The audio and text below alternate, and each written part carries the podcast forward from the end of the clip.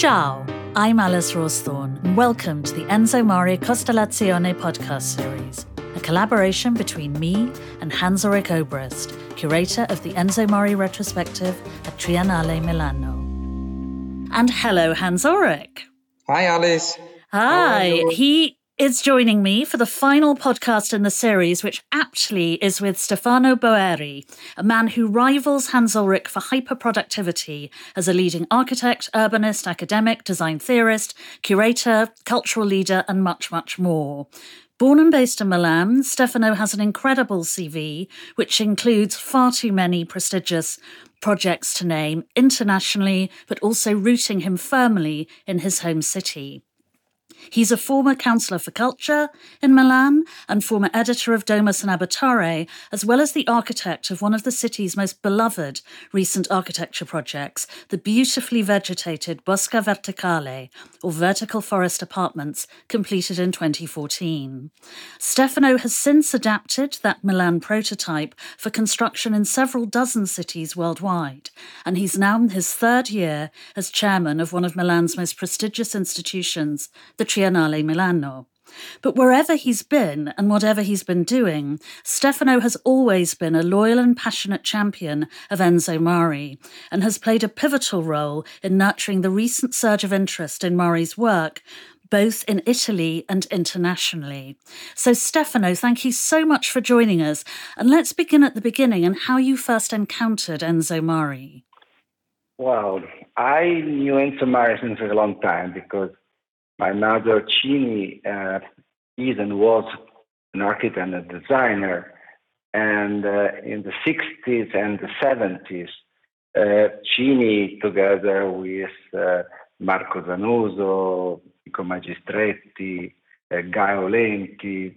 and then a little bit later, Alessandro Mendini, uh, and together with other amazing architects and designers like uh, Ettore Sottsass, a group coming from the radical movement, that were they they were part of uh, Wesley, a revolutionary movement who was uh, really changing history of uh, the history of international design. So I knew Enzo uh, because uh, Enzo was part of that movement, but at the same time, I, I, I had a very clear memory of how Enzo was a was a let's say a solitary person and that uh, his path, his uh, direction work, and also his ethical approach to design was absolutely peculiar.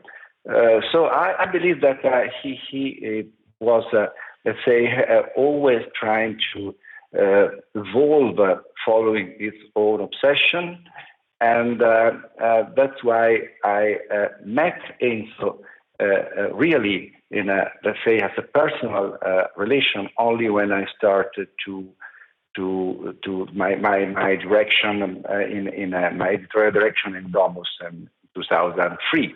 So honestly, only at that very moment I started to to to to frequent also from a personally private point of view uh, Enzo and uh, and was great because we started to do many things together. We I invited him to teach at Politecnico. We also tried to develop many projects together, and uh, well, I think was was a was probably one of the most uh, uh, important uh, contracts I had in my life. And I'm so glad you had it because it was your work at Domus that introduced me to Enzo Mari and his incredible work. Um, so I'm so grateful to you for doing so. Hans Ulrich. Yeah, actually, um, uh, it's really wonderful to be together in this podcast because it feels like a big reunion, um, reunion after the extraordinary encounter we all had with Enzo in Rem Koolhaas's um, pavilion, the three of us with Rem and Enzo. And I wanted to ask you actually, Stefano, how Mari's work and methodology has evolved over over the years because there are so many dimensions to him which we address in the retrospective. It would be great to hear you talk about this evolution. Yeah, no. Well, I, I believe Mari Enzo Mari is a is a constellation uh, because during his uh, lifetime he has created a, an amazing uh, array of of works. Made from paper, wood, uh, pottery, iron, steel, and and uh, that are let's say, moving between the spheres of art design, architecture, graphic design, and uh, and there are now in collection everywhere in the world. But but at the same time, um, at the same time, I think that uh, Enzo Mari's uh, it's composed by two, let's say, uh, dimensions. One is a is a sequence of monologue monologues. So you are talking about what was happening at a certain time, no? So this that was an amazing, uh, let's say, uh, declination of uh, its attitude to develop monologues of indignation uh, and rage, no? Like, uh, wow. But at the same time, he uh, was also the author of, of, of, an, of, an, amazing, vibrant variety of works, no? And so it's it's so so unbelievable how this uh, two dimension, so let's say um, monologues and works, uh, share uh, a, a, common uh, a common ethical dimension. No?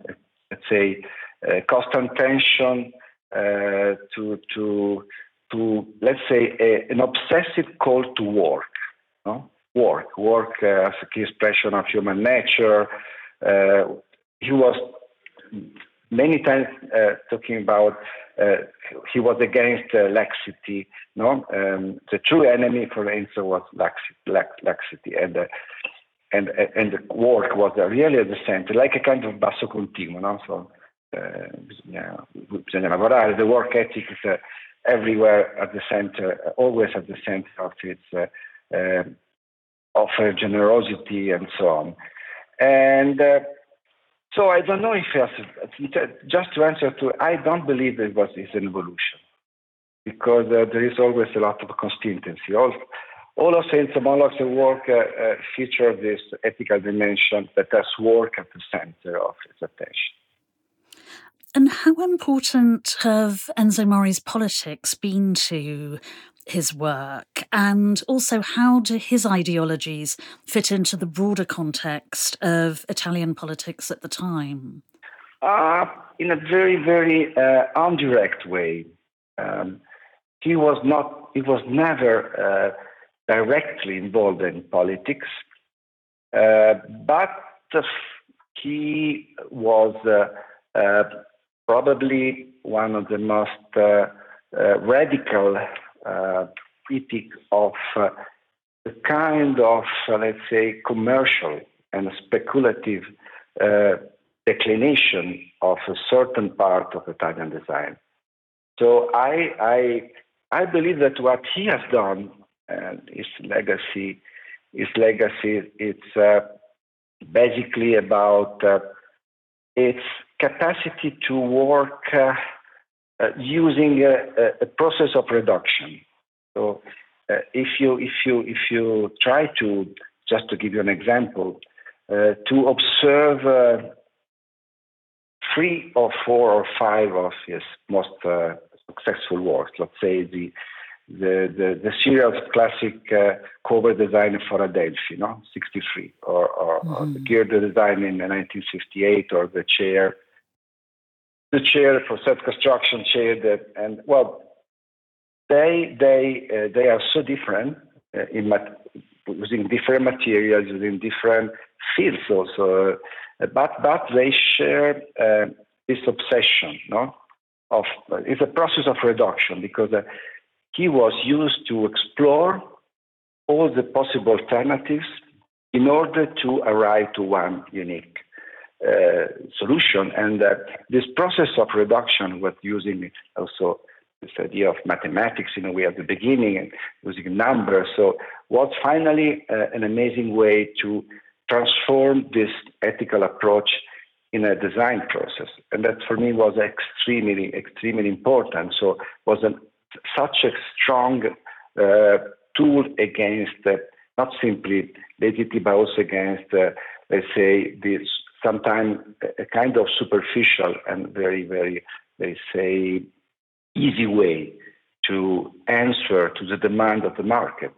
Uh, what Enzo will always say that I'm against the market because the market is not able to, to express real demands. We have to, uh, if we want to take in seriously consideration the demands of people, we have to, uh, to, to, to, to start by ourselves the work of exploration and reduction. So I believe that this is a, such a strong political to the design world, uh, although it has never been directly related to political activity. And how do you feel his stature within Italian design and design in general has changed over the years? You described your first encounter with him as part of the radical design group, um, that realizing that he was a solitary figure within it. Um, so, how do you feel he's been viewed? That's a good question. Well, I, I, I think there is a, sometimes there are some amazing, uh, uh, how you can I say, uh, moment where, where, where entire life uh, and entire um, relation between bunch of people is uh, sum up in a way, so uh, synthesized. Let's think. I, I have always this image of the cover of uh, of the Domus issue. I think was April to 25 to 005. Uh, together with Hans, we were uh, trying to, to, to gather the five maestri of the Italian design of the moment. So we have invited uh, Ettore Sottsass, Enzo Mari, Alessandro Mendini, Andrea Branzi, and, and Vico Magistretti. And we invited them for a dinner. And uh, we invited them for a dinner, and uh, Ramak, uh, Ramak Fazel, who was an amazing photographer, uh, was just before the dinner with Hans and me, uh, we asked them to, to, take a picture of them together, and uh, the cover of the of the issue is, is, a, is exactly the reproduction of the of this photograph of that picture was is amazing because the, the, the position of the bodies and of the of the uh, is of, of the five it's uh, the best is a, is a manifesto at the same time and it's the best uh, let's say um, confirm of uh, the uh, human and cultural and political relation there between them. them. So uh, Ettore and, and, and, Enzo are talking together. Ettore is designing a, a, a sun and a, an eye in the sun, and uh, Enzo and Ettore were so different but so close. They both share this kind of ethical dimension. Then on the other side, completely radical Vico. Vico Magistretti was, uh, uh, compared to the other, the most uh, professional. So it's really uh, a very serious and uh, rigorous uh, evolution of a professional position in the design field. in between this, Enzo Ettore and Vico, we had Andrea and Alessandro, and both uh, are, uh, let's say, alone. So they have no relation to them. They are serving the, the photographer.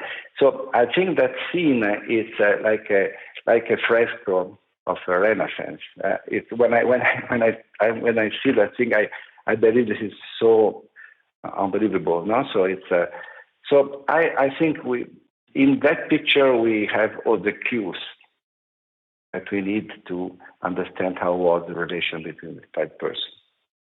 Yeah, I wanted to ask you, Stefano, because um, we are showing many different aspects of Mari in the exhibition. Mari, the designer, yeah. Mari, the industrial designer, Mari, the visual artist, Mari, the, the pedagogue, the teacher, yes. Mari, the exhibition yes. designer, and so on, and Mari, the activist. One thing which cannot be in the exhibition because it has not been documented are his extraordinary impromptu speeches, which he made voicing discontent about the design world. And many of these speeches happened in your house, in the dinners Maddalena and you organized in uh, Via yeah. Donizetti. And I wanted to ask we you, had, tell us uh, yeah, about this aspect because it's, it's, missing in the exhibition. So through you telling us, we can bring it into the podcast. Yeah, I remember there was another one, another dinner we, we organized together in the Donizetti. I think it was probably uh, some years before the first we organized with Domus.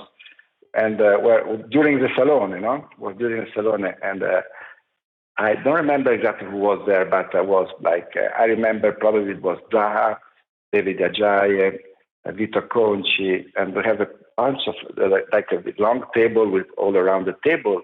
And Enzo, at a certain moment, started to insult everybody, no? saying, "Well, you you don't have you don't have the feeling of what we have to do. You you are you you cannot understand what is the real issues about design. Uh, uh, all what is happening around us is a is a fear. It's a it's uh, let's say a kind of uh, uh, superficial celebration of the market of the of the worst character of the of the of the global market. so what was was was happened many times, but in that occasion was so strong was a, another demonstration of its uh, necessity to to keep a distance, to, to, to maintain a distance. So he was always very concerned about being considered part of what he was considering a mediocrity field. So uh, I understand this is, a, is, is something that we have to now to, uh, to, to observe with a certain also let's say. But what I think is amazing in Enzo, no, what we really think is amazing in Enzo, more than any other things, is how he's capable to uh, touch the dimension of classics, of classicism. So he he is a is unbelievably uh, uh, for me always unexpected. How if we observe what he has done in the 16th, the 17th, 18th, you we cannot uh, i think that uh, Hans, what you have done with the exhibition is is so important because you have demonstrated that it's impossible to create a chronology on, on about uh, uh, uh Mari's uh, work evolution.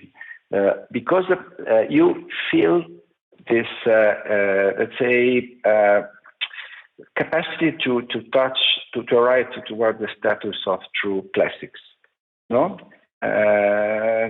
his pieces are classics, uh, apparently untouched by fashions uh, and change in taste.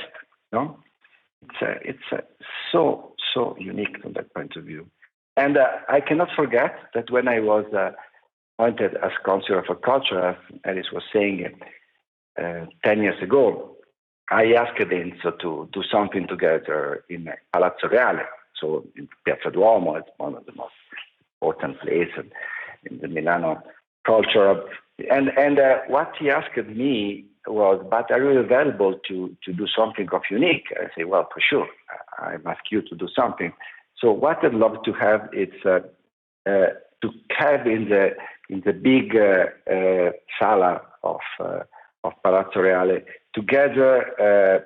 he was saying only only only few pieces of the of the masters of our art. So he was saying, I want to be together with Giotto, Masaccio, Piero della Francesca, Raffaello, Michelangelo.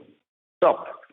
And he was saying, I think that uh, we, the schools, that, that, that we need to, to redefine the role of schools using museums, using exhibition space as schools.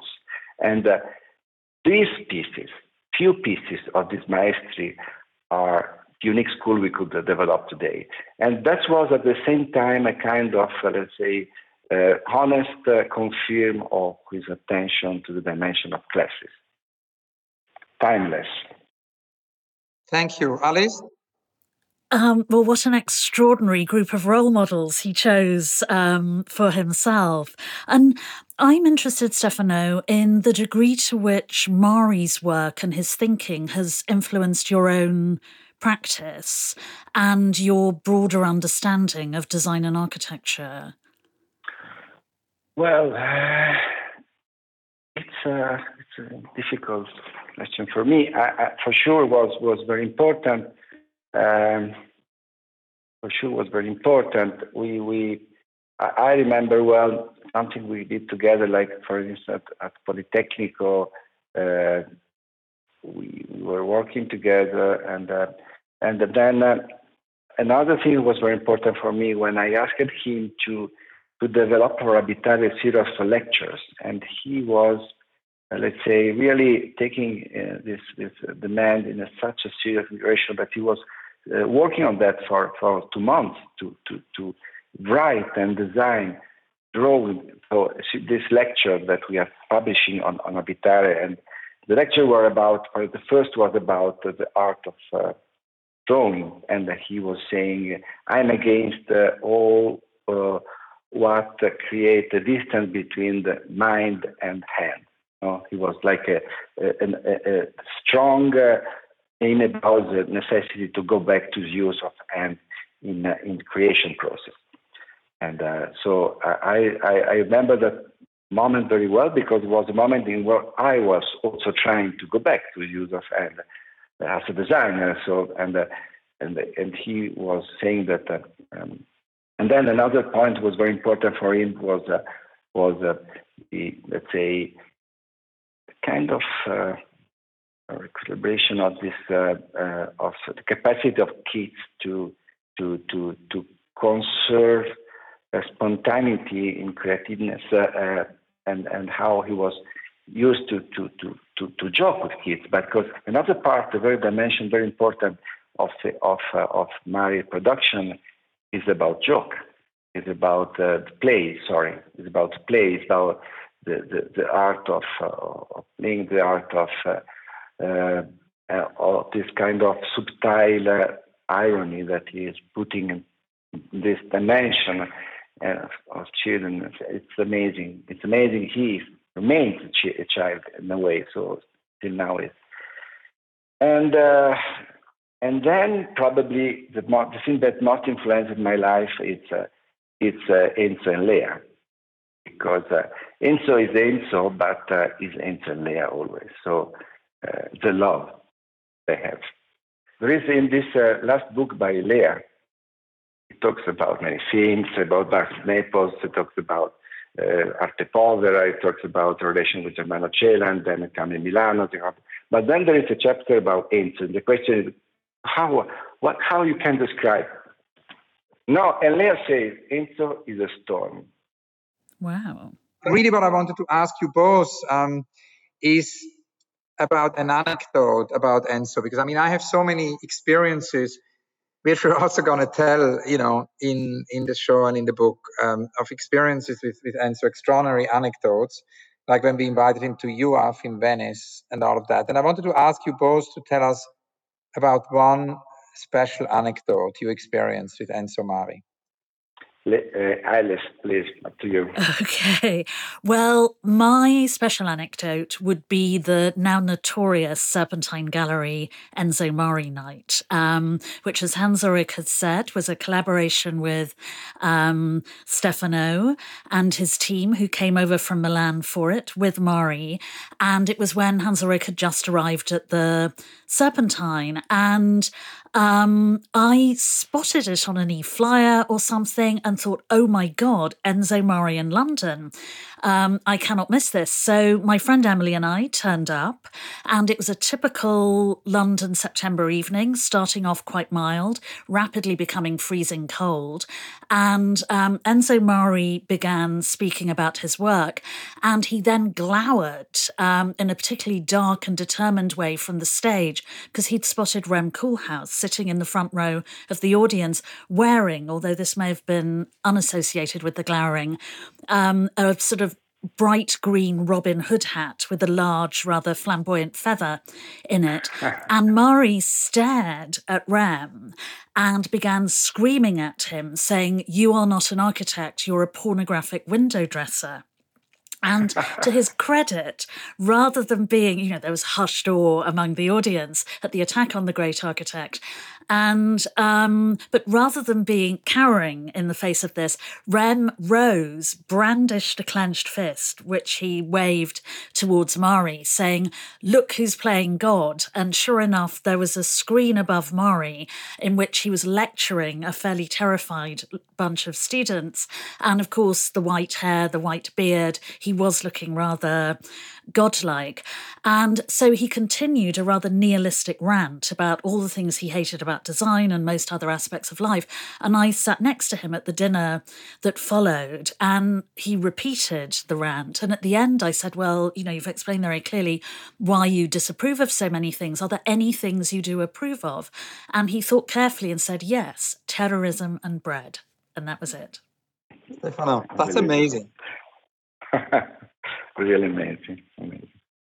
No, I have no, uh, just so many anecdotes. I, I simply probably uh, go back to, to, to his, let's say, constant obsession for, uh, let's say, uh, the languages, the formal languages of politics. No? So uh, we all remember the exhibition of Falce Martello, or the other one was Premodi con cui un artista può contribuire alla lotta di classe, 1973, and so. But I remember well that April 25, it's a anniversary of uh, of uh, the victory against the fascism in Italy, no? So I was think probably 10, 12 years ago, uh, I was at this public manifestation that we have every every year in, in Milan in Italy, celebration of victory against the fascists. And that I was, uh, let's say, the first uh, lines of the of the corteo of the of the, and uh, Enzo came and uh, with uh, a red flag, and they started to walk uh, us with the red flag, and he was uh, so serious and rigorous for three hours. He was walking uh, uh, and uh, Pietro di Lui, you say, oh, mamma mia, was all this, this large, amazing thousand of people with uh, all the Democratic Party leaders uh, and so on. And he was alone. And uh, at a certain moment, nobody, at the beginning, nobody knew him. That then we all understood that he wanted really to do that. And also the other people started to recognize him like the leader, the leader of that moment, because he was someone who came from another world, but with this kind of, uh, uh, let's say, also the figure. He, the, Enzo had uh, also uh, aesthetically the presence of uh, Enzo's body is so strong, the voice, the position. So uh, that image for me is so important. Oh, it's a wonderful image. And Hans Thank Ulrich. you for these two great, for these two great for these two great anecdotes. And what is yours? yeah, I thought it should be your two anecdotes. Should I tell one? yes. Yes. Yes, yes, please. Please. Yes, I mean, I have two anecdotes. One is that um, we invited him with Stefano to the UF uh, to do a lecture in um, about Utopia Station to the seminar. And um, he basically gave a speech where he told all the students to to leave the school, um, but he asked said that, that, he should be the dean of the school. Remember that was yeah, that yeah, was one yeah, of was, and, and, he made an, a manifesto really uh, against the design world there. And the other anecdote is that it was almost like another ritual we would very often during the Salone Mobile. Um, visit exhibitions together. And Mari wouldn't really go to shows, but when I was in Milan, I would always ring him and say, come out, you know, let's go and see some exhibitions. And he would occasionally get very irritated in front of, uh, you know, famous designers' celebrated object. Uh, and at the opening start to scream. And I remember that once he made a whole speech that this is not going to last forever. and it was probably true. Fantastic. Uh, As one of your man said, it's hard to last, but we have final questions.